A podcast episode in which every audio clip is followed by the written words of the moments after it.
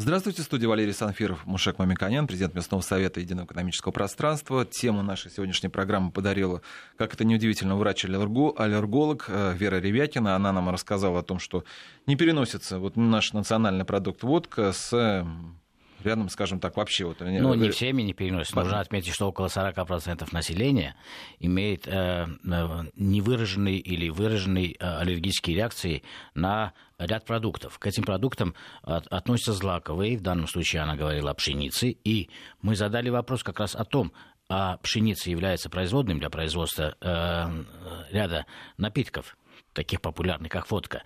Может ли водка являться аллергеном? Она сказала, что да, возможно, такие случаи. Но э, наша задача э, дать больше информации, потому что культура меняется, мы только о водке сказали, а на самом деле все пищевые категории э, имеют э, в текущий период э, трансформацию Меняется ассортимент, меняется быт людей, меняется э, производственная возможность производить те или иные категории товаров. И я думаю, что очень большие э, изменения произошли за последние 10-20 лет и в отрасли производства э, напитков, содержащих спирт.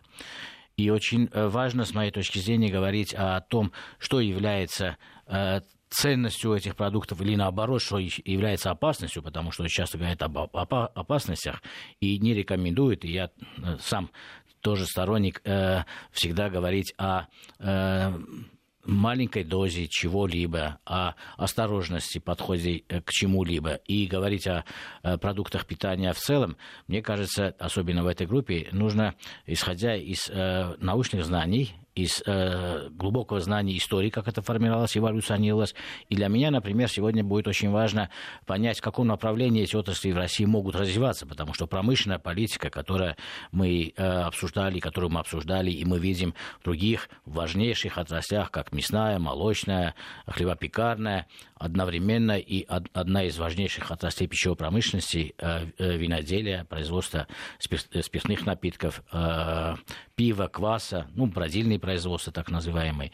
Поэтому, да, мне кажется, очень важно понимать, какие продукты носителями чего являются. Например, если мы говорим о э, той же водке, это достаточно калорийный продукт очень часто э, и очень многие считают калории. Но в голову не всем приходит, что водка это суперкалорийный продукт. Да? А как обстоит? И практически не носит в себе никаких ну, особо полезных витаминов, потому что практически его э, биологическая пищевая ценность в этом случае только э, энергетическую ценность может представлять. А как другие напитки, вот, которые и в России приняты, и в Европе используются, и они соответствуют новой культуре потребления. Вот я лично обращаю внимание, что э, застолье, вот мы бываем в разных общественных местах, э, уже не такие, как был, был, э, было раньше. 20-30 лет тому назад, потому что я практически не замечаю, как люди пьют э, за столом. То есть это или бокал вина и так далее. А почему это происходит? Вот это новые знания нового поколения людей, новых потребителей. Как это в будущем будет выглядеть наша пищевая промышленность, ну, и это важнейшая отрасль, как это будет влиять на экономику юга России, это, мне кажется, очень интересный вопрос. Но вначале мы должны говорить о том, что означает для здоровья человека. Ну, как мы обычно говорим, что продукты лучше есть из того региона, с которого, где они растут, то же самое, наверное, можно сказать, что когда мы обсуждаем данную тему, то нужно смотреть на время, когда мы обсуждаем. А так как праздники, то, соответственно, да. ну что, конечно, вы, наверное, очень хороших компаний все же вот в кругу были, потому что на новогодние праздники все же, конечно же, да, людям сильно обращают да. даже больше, на чем ново... на еду, на напитки тоже. Да, да, и предложений разнообразия, да, предложений много. Потом есть э, такие э, стереотипы. Э, многие говорят, что вот продукты брожения мне не подходят или подходят. На самом деле и так или нет. Может, какие-то э, выраженные аллергии есть на тот или другой продукт. Да? Кто-то говорит, нет, вот э, только спирт или там продукты из спирта вот я могу вот потреблять. На самом деле медицина таких четких ограничений не ставит. Медицина в первую очередь ставит ограничения о том, что все должно быть нормировано, и эта норма достаточно маленькая. И это означает, что моя личная рекомендация вообще не пить. Но есть э, э, древние напитки, например, вино, которые на самом деле имеют определенную ценность. И об этом, а какая ценность? И для всех ли ценность? Какой пропорции, какому блюду эта ценность? Для того, чтобы это было частью кулинарной культуры или частью знаний, а не просто выпить для того, чтобы настроение улучшить. Мне кажется, это интересные темы, которые мы сегодня должны обсудить. Ну что же, мы будем обсуждать эту тему с Владимиром Евгеньевичем Сапеликом, кандидатом экономических наук, президентом независимого винного клуба. Владимир Евгеньевич, вы на связи? Да, здравствуйте. Вот смотрите, а, вот слышали, наверное, о чем мы говорили. А, да. Вот э, у нас обычно говорят, что вот надо пить тот напиток, с которым, соответственно, вот в этой стране он производится. Но это ну, хорошо. Скорее о продуктах. Да. Если вот ну, вы, да, да. Да, ну, яблоки да, да. для россиян, это, это хорошо, да. Хорошо, ну, но за, это хорошо, если вы живете на юге. А вот если вы живете в Сибири, на Дальнем Востоке, там вот я вот это уже немножко, так скажем, страна у нас большая, да, вот уже этот, этот принцип не работает. Что вы посоветуете в таком случае? Ну, я хотел бы с истории начать. Э, на самом деле Россия в XIX веке потихонечку становилась уже страной, которая пьет вино. И э, начинают пить вино люди, у которых достаточно высокий уровень благосостояния. Бедные люди, конечно, вынуждены прибегать к напиткам менее здоровым, таким как водка и какие-то дистилляты, может быть, пиво не очень качественное. Но а если достигается определенный уровень благосостояния, а вот в 21 веке Россия гораздо богаче, чем в 19 веке, и у меня а, есть надежда, что мы все более и более будем становиться страной, которая потребляет много вина. Конечно, вы правы, есть какие-то э, географические, климатические особенности, и трудно себе представить, что где-то за северным полярным кругом люди будут пить э, много вина.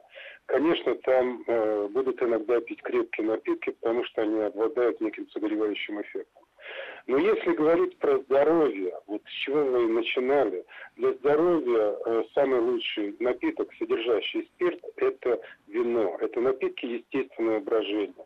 Это может быть и пиво, но пиво, которое прошло э, реальный процесс брожения, а не то, что делают э, многонациональные компании во всех странах мира, сейчас производят дешевый какой-то напиток, неполное брожения, который они почему-то называют пивом.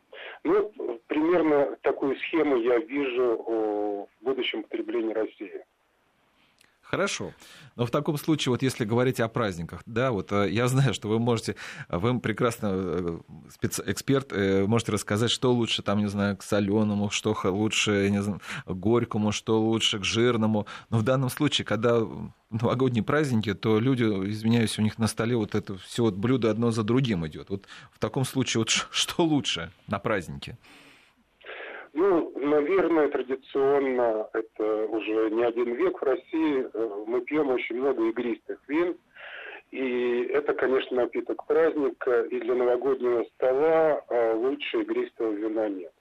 Я считаю, что нужно отказываться от привычки совмещать игристые вина и крепкие напитки. Это не очень хорошее сочетание.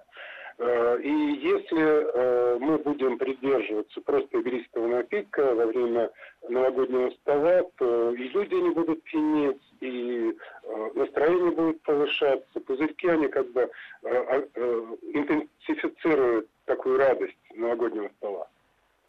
Маша Николаевич, вот э, вы, как э, в данном случае президент Мясного совета экономического пространства, вот у меня вопрос, вот я знаю, что вы действительно практически э, пьете воду минеральную, да, в основном с, едой, но вот в данном случае, вот но дело в том, что как раз лучше? я хотел и о собственных наблюдениях сказать, потому что, э, ну, вино, например, я очень люблю, ценю как культуру виноделия, э, виноградарства в целом.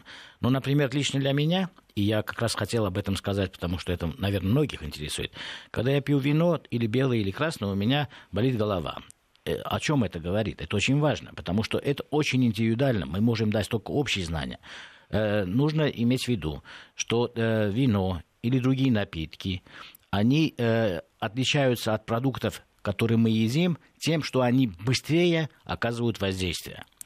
Вот уважаемый Владимир Ильич сказал, что на Северном полюсе маловероятно, что будет э, пить вино, потому что на самом деле, вот если мы хотим быстрее моментально получить определенную дозу калорий, то, естественно, в этом случае водка.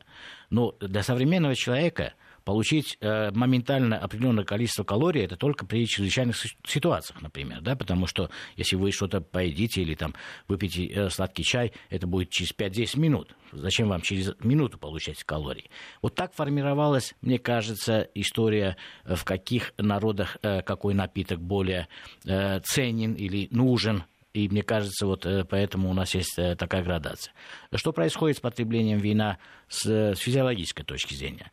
Расширяются сосуды. Если у человека давление высокое, несколько облегчается его э, давление, уменьшается давление, и он чувствует себя хорошо.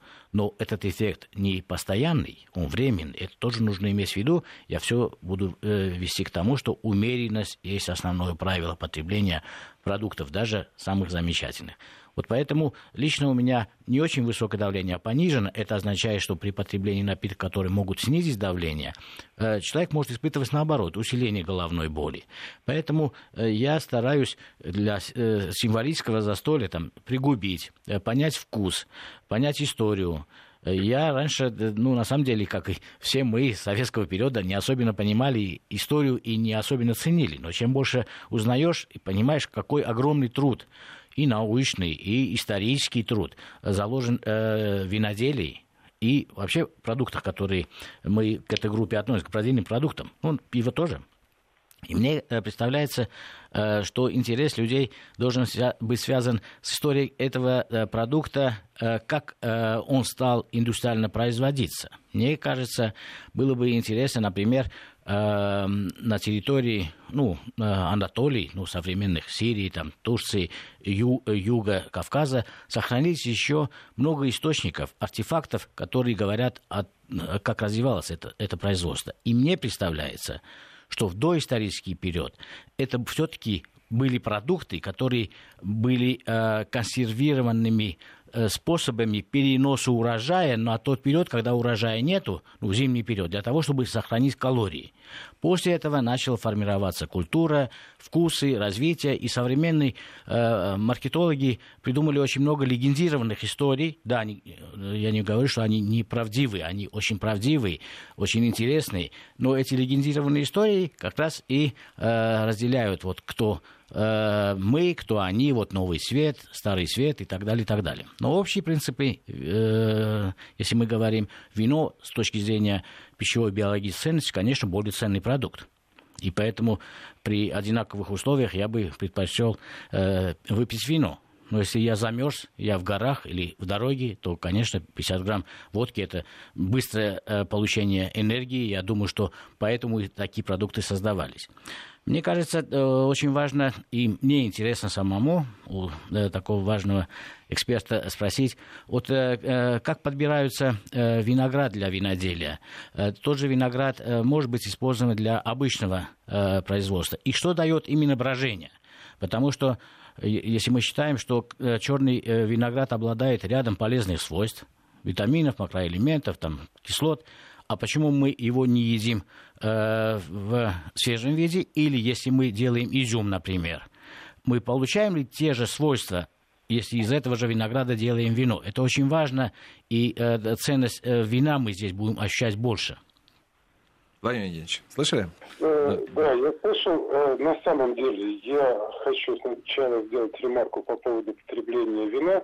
И вот Миша Борисович сказал, что у него болит голова от вина. Я бы разделил людей на условно три группы. Одна группа э, люди, которые вообще не воспринимают алкоголь, и он им чрезвычайно вреден, просто организм не переваривает. И этим людям вообще не надо пить алкоголя. Есть такие э, даже народы. Вот. А вторая группа – это люди, которые совершенно спокойно потребляют вино, и особо головной боли оно не вызывает. В вине много серных соединений, и, может быть, вот серные соединения вызывают какие-то проблемы, э, связанные с головой. И вот этим людям, которые не очень хорошо переваривают вино, им э, довольно часто бывают хорошо крепкие напитки. Ну, допустим, коньяк. Вот. Я возвращаюсь э, к вопросу, который задал Мушек Ларисович. Это связано с тем, как себя ведет виноград либо там в изюме, либо в свежем виде, и, э, с другой стороны, э, после ферментации. На самом деле все продукты винограда полезны, они содержат витамины и другие хорошие для человеческого организма вещества, Э, соответственно, если э, вы сделали вино, то нужно учитывать, что там есть алкоголь. И вот то, что я уже говорил об этих группах людей, которые по-разному алкоголь воспринимают, обязательно это нужно учитывать. Но вот вино, в отличие от э, всех, наверное, остальных алкогольных напитков, оно содержит ну, максимальное количество полезных веществ для человеческого организма. Э, наверное, э, если человек не может потреблять алкоголь, конечно, он эти вещества может получить через изюм или через свежий виноград. Но за э, несколько тысячелетий работы с виноградом человечество просто селекционировало специальные виды винограда, которые имеют маленькую косточку, у которых побольше э, мякоти, толстая кожица. И вот этот виноград, он лучше подходит для ферментации, из него как раз делают вино. Вот. А винограды э, с тонкой кожицей, э, более, может быть, сладкие сорта. Там косточка может быть либо очень большая, либо ее не быть совсем как в кишмише. Ну, вот это специальные уже сорта винограда, э, которые не для ферментации, не для производства вина. То есть это как бы э, две разных отрасли. Хотя, конечно, есть несколько сортов винограда, которые используются и в свежем виде, и для производства вина. Но это э, скорее как исключение. Хорошо, вот если... Да. Да, меня очень интересует, вот какие э, сорта будут развиваться на юге России, вот в Крыму, потому что это очень важно. Э, все любители вина, а я участник э, э, не пьющий, но э, все равно участвующий в этом обсуждении. Все-таки интересно, какие сорта все-таки э, будут характерны для э, виноделия России в будущем? Какие сорта менее? У нас есть ли э, собственная традиция, э, собственные сорта, которые будут в будущем знамениты, мы надеемся, и в мире, или есть они сегодня уже? Это интересно, потому что мой интерес, честно я скажу, развился тем, что я очень люблю э, археологию, древние памятники, и я увидел один раз э, скальный такой участок, э, на равнине, Потом э, оказалось, что там табличка есть. Я стал э, подходить, изучать, и, э, и э, ознакомившись с этим, мы э, увидели, что там э, археологи обозначили много технологических процессов в самой скале, что э, древние люди э, э, в камне сделали э, определенное углубление, куда, видимо, собирались ягоды или виноград. После этого они э, мяли этот виноград, после этого сок стекал другое, и все это происходило как в конвейере внутри одной скалы, одного камня. Это настолько любопытно. Э, почитав... Но это не в России, я так понимаю. Это не в России. Э, вот э, оказалось, что таких памятников э, есть э, около десяти. Очень интересно, это вот первобытный способ, вот как обработали э, виноград. я думаю, что это не к вину, а как раз консервация калорий, которые нужно будет в зимний период этим людям. Это очень интересные э, памятники, и на самом деле э, так начиналось, э, по всей видимости, э, виноделие. Вот как начиналось виноделие э, в России, вот как э, Краснодаре это, и какие сорта в будущем будут? Если можно, Владимир Евгеньевич, нам расскажите об этом. Э, юг России на самом деле является старейшим местом, э, где появился виноград. Э, он, конечно, выходит из Средней Азии, Ирана, Закавказья. Вот это место изначальное, где появились винограды, а потом они перемещались в направлении Европы, и Россия, Южная Россия была одним из первых мест, где вот они появились. И это, конечно, Крым, и это очень важно, Дагестан и дальше Ростовская область, э, Краснодарский край, к сожалению, очень долго был под мусульманским влиянием, и культура практически была утеряна, производство вина за несколько столетий. Сейчас мы ее восстанавливаем. И вот если говорить о названиях старинных сортов винограда, Крым, это Кефесь, Кокур, Яким Кара, еще много сортов винограда, которыми э, практически не работали, э, когда Крым был украинским, А сейчас вот начинается как бы ренессанс восстановления этих древних сортов винограда, и есть виноделы, которые производят сортовые вина, вот такие как Кокур, Кефеси, как я говорил, Кикимкара и так далее. Вот. Э, еще одно место, которое, я считаю, ну, практически не работает сейчас, это Дагестан. В Дагестане в основном делают коньяк, но Дагестан это историческое место, где есть очень много э, вот местных автохтонных сортов винограда, допустим, э, гимра. Гимра – это сорт э, винограда, красного винограда, и есть такое местечко Гимра. Там несколько тысячелетий назад э, руками выбивали в горе специальные террасы, и на эти террасы люди приносили землю, э, просто искусственно приносили землю и разводили виноградники. И вот э, мне просто интересно, я не был в Дагестане, существует ли до сих пор э, эта древняя деревня э, со, со старинными способами культивации винограда. Вот еще одно интересное место по старинному винограду – это Донская земля, это казачья Донская земля, там с хазарских времен живут винограды, из которых э, сегодня делаются вина, и они уже получают мировую известность.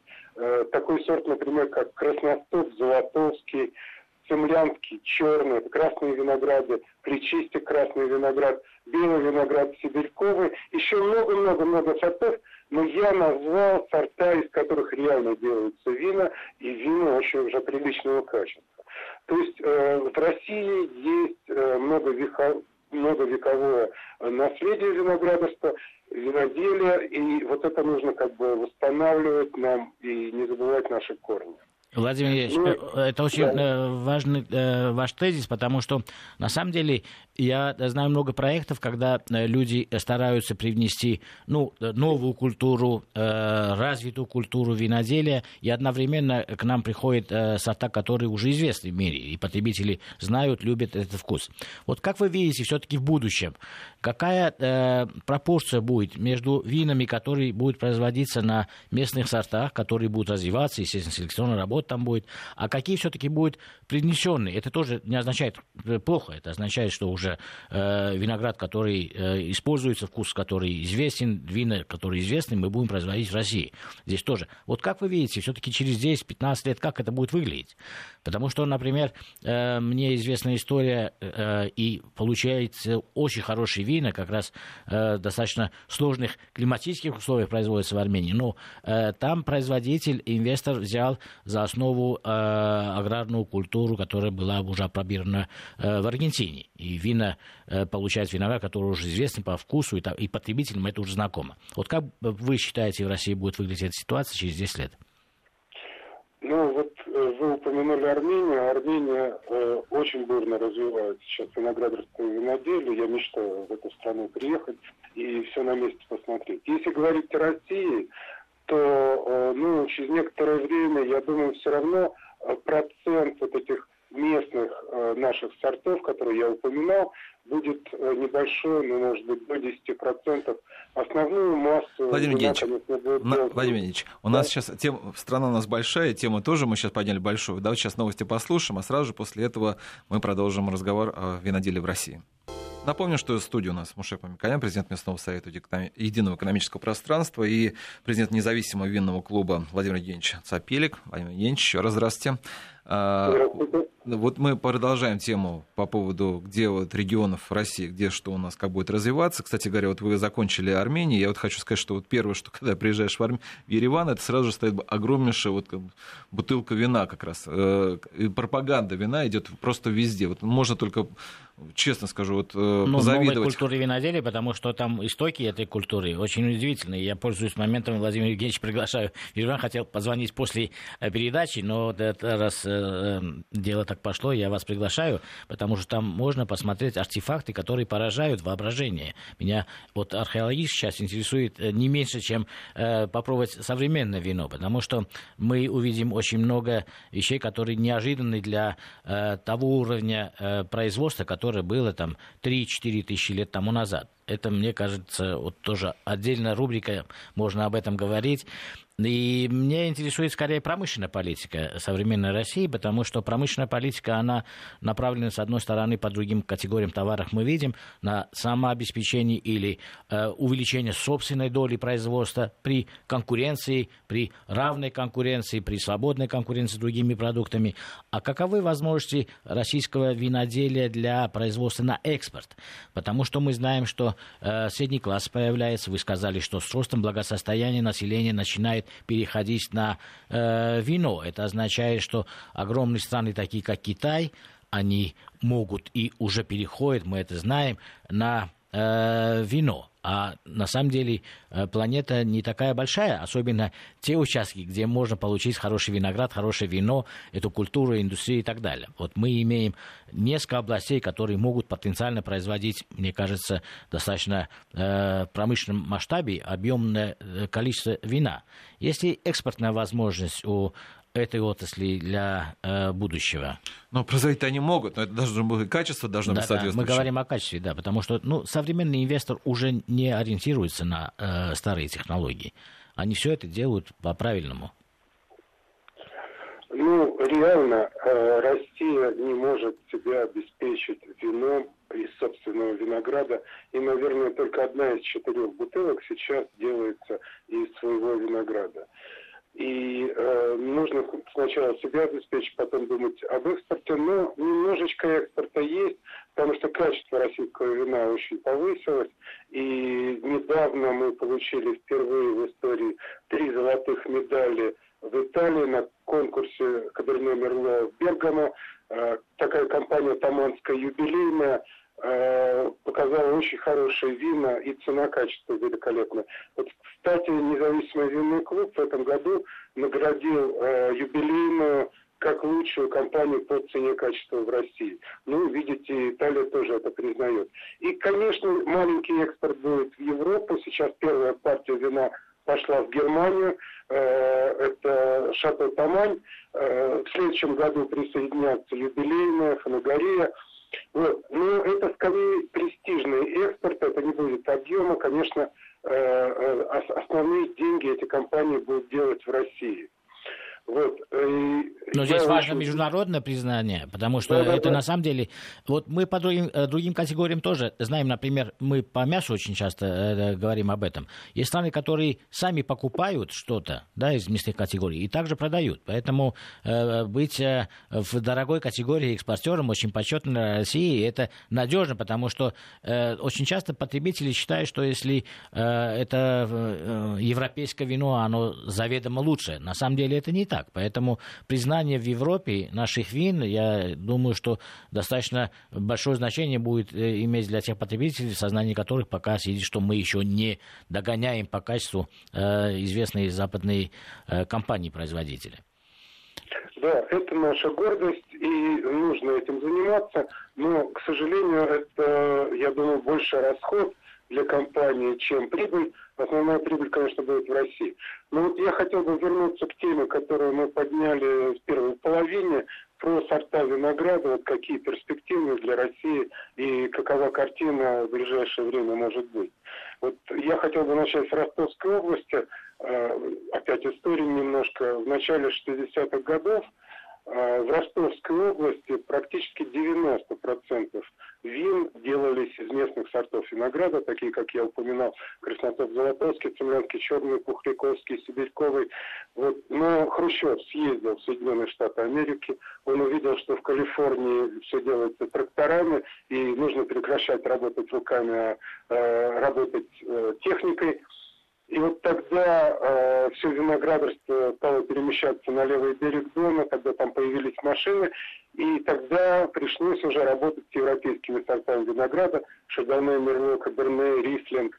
И вот э, сейчас э, и там, в Ростовской области, в Краснодарском крае, да и в Крыму, в принципе, везде доминируют европейские сорта, которые раньше не так были характерны для России. Вот, и они преобладают автохтонных сортов, местных сортов, я думаю, даже через 10 лет не будет 10, более 10% от общего объема. Но самый интересный вот момент, который сейчас намечается, это возвращение к тому, что было разработано в Советском Союзе. Это гибридные сорта винограда, которые выдерживают наши холодные зимы, которые легко могут перезимовать и даже без укрытия землей. И вот эти сорта винограда могут давать очень приличные вина. И это мы видим на примере той же юбилейной, которую я упоминал. У них есть несколько очень хороших вин европейского качества. А, Амурский Потапенко вино, а, цитронный, Баграча, а, достойный сорт винограда. И вот эти вина вы уже можете купить в магазинах, вы пойдете в супермаркет, и такие вина вы сможете найти.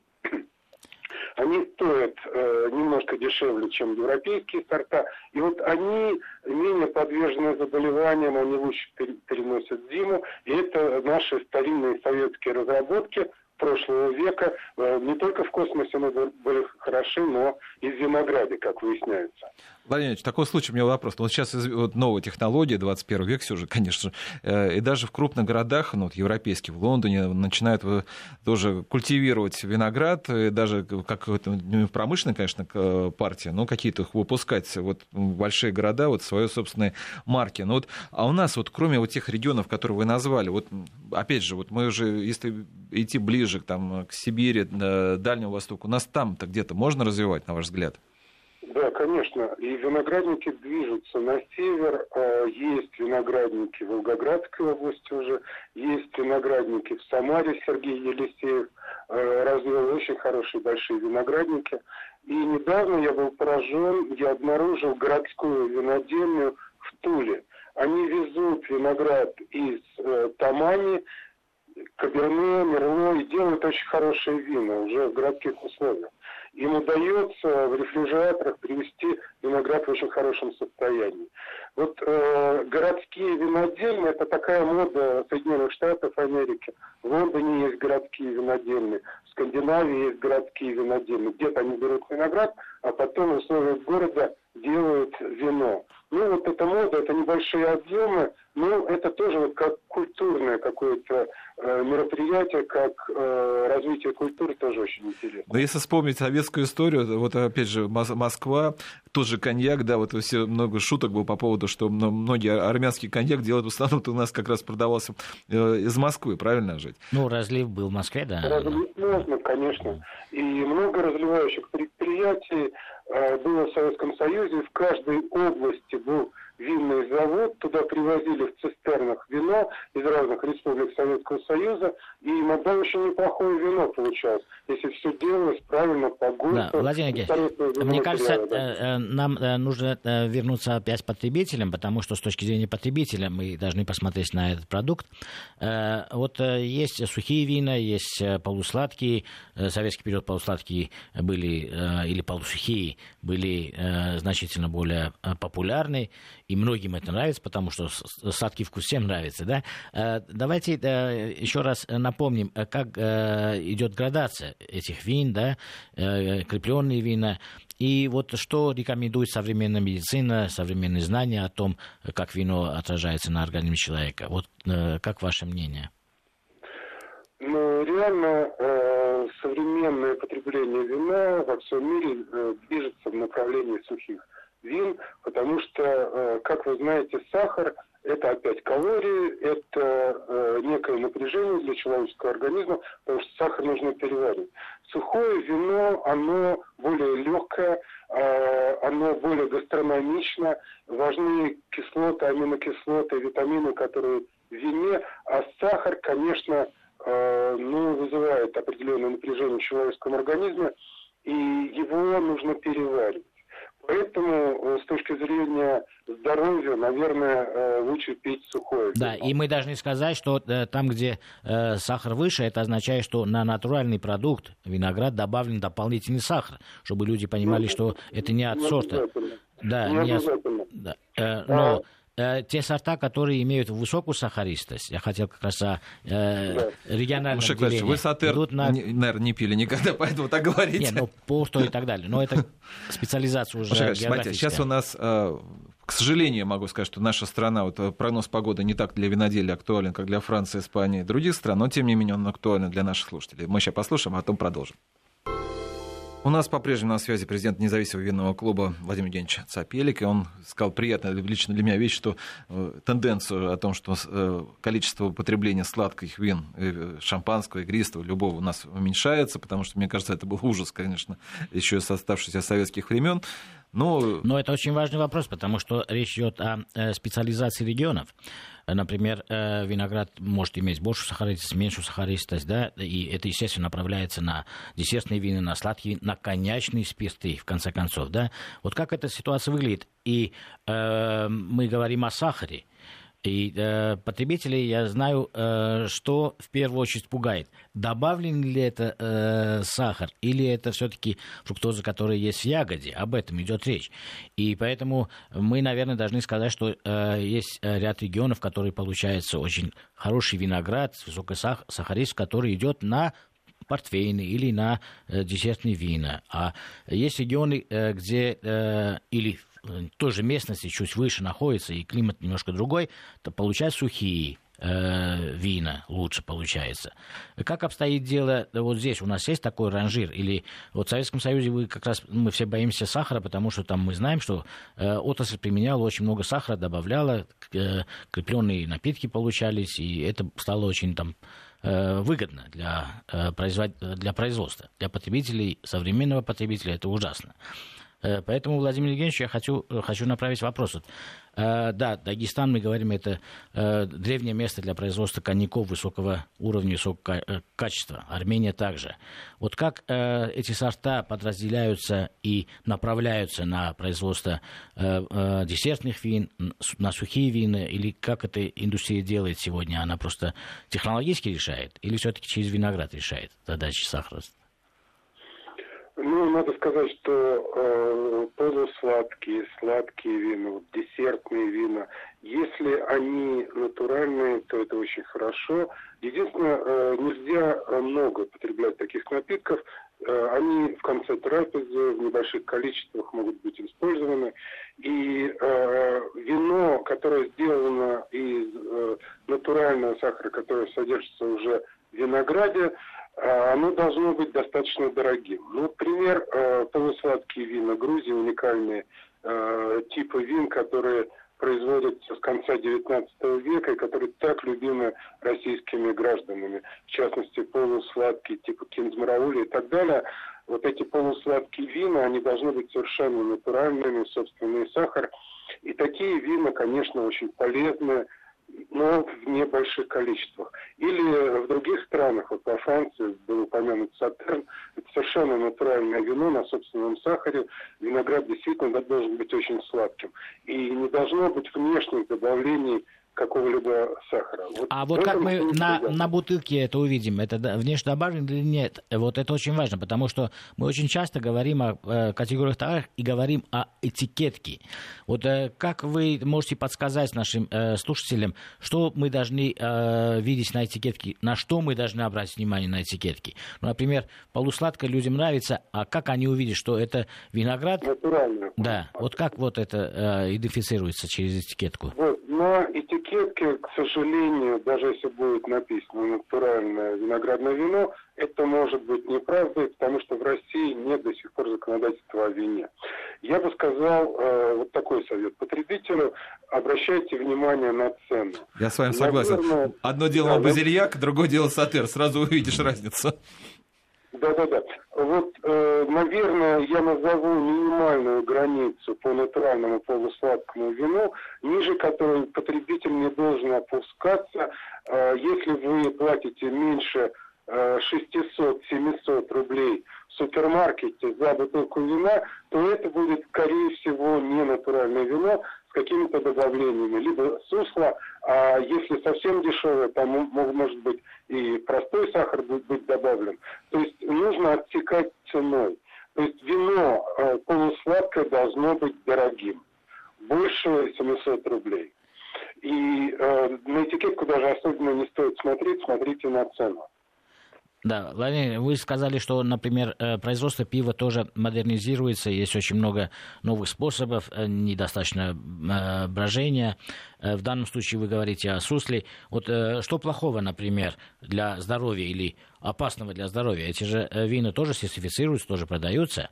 Мы можем сказать, да, цена течения для гурманов, которые хотят там, там какие-то особенности вкуса поймать и так далее, обозначили. Но это не означает, что вино, которое дешевле этой цены, является опасным для здоровья. Так ли мы должны понять то, что вы сказали? Ну, насчет опасности для здоровья, я думаю, в России все гораздо лучше, потому что у нас есть лаборатории, которые сертифицируют напитки. И здесь, вот если совсем опасный напиток, э, наверное, его не пустят на рынок. Я просто очень на это надеюсь. А с, с точки зрения нюансов уже гурманских, вот я об этом скорее говорю. Да. Если вы хотите получить вкусное, э, полусладкое, натуральное вино, то э, цена должна быть высокой. Э, с сухим вином э, цена отсечения гораздо ниже, потому что цена производства тоже ниже. И здесь бы я советовал все-таки э, выше 200 рублей покупать вино, и тогда оно э, ну, почти всегда будет натуральным и правильно сделано. Это означает сухое белое и сухое красное вино за 200 рублей, если будет цена, то это вероятность того, что это э, достоверно э, виноградный продукт, который да, мы... Да, должен быть подороже все-таки 200 рублей. Ну, а выше, и, да. Угу. Да, и тогда вот есть надежда, что большая вероятность, что это вино будет натуральным. Если вы покупаете совсем дешевый напиток, который стоит 100-150 рублей, это просто может быть какая-то композиция, вода, спирт, может быть немножко виноградного сока, сахар, может быть свекловичный. То есть вот э, чтобы минимизировать издержки, производитель э, делает композицию, и потом это называют виноградным вином, а наше законодательство, к сожалению, не запрещает это делать. Но я бы хотел вот одну ремарочку сказать, Сергей Владимирович. Это вот то, что мы говорим, все же, наверное, относится к импортным напиткам, потому что российские, здесь того же Краснодарского края, они все же вот по той границе, вот как раз вот 150-200, там еще можно, конечно, не гурманские, но нормально найти. Можно найти, но нужно искать.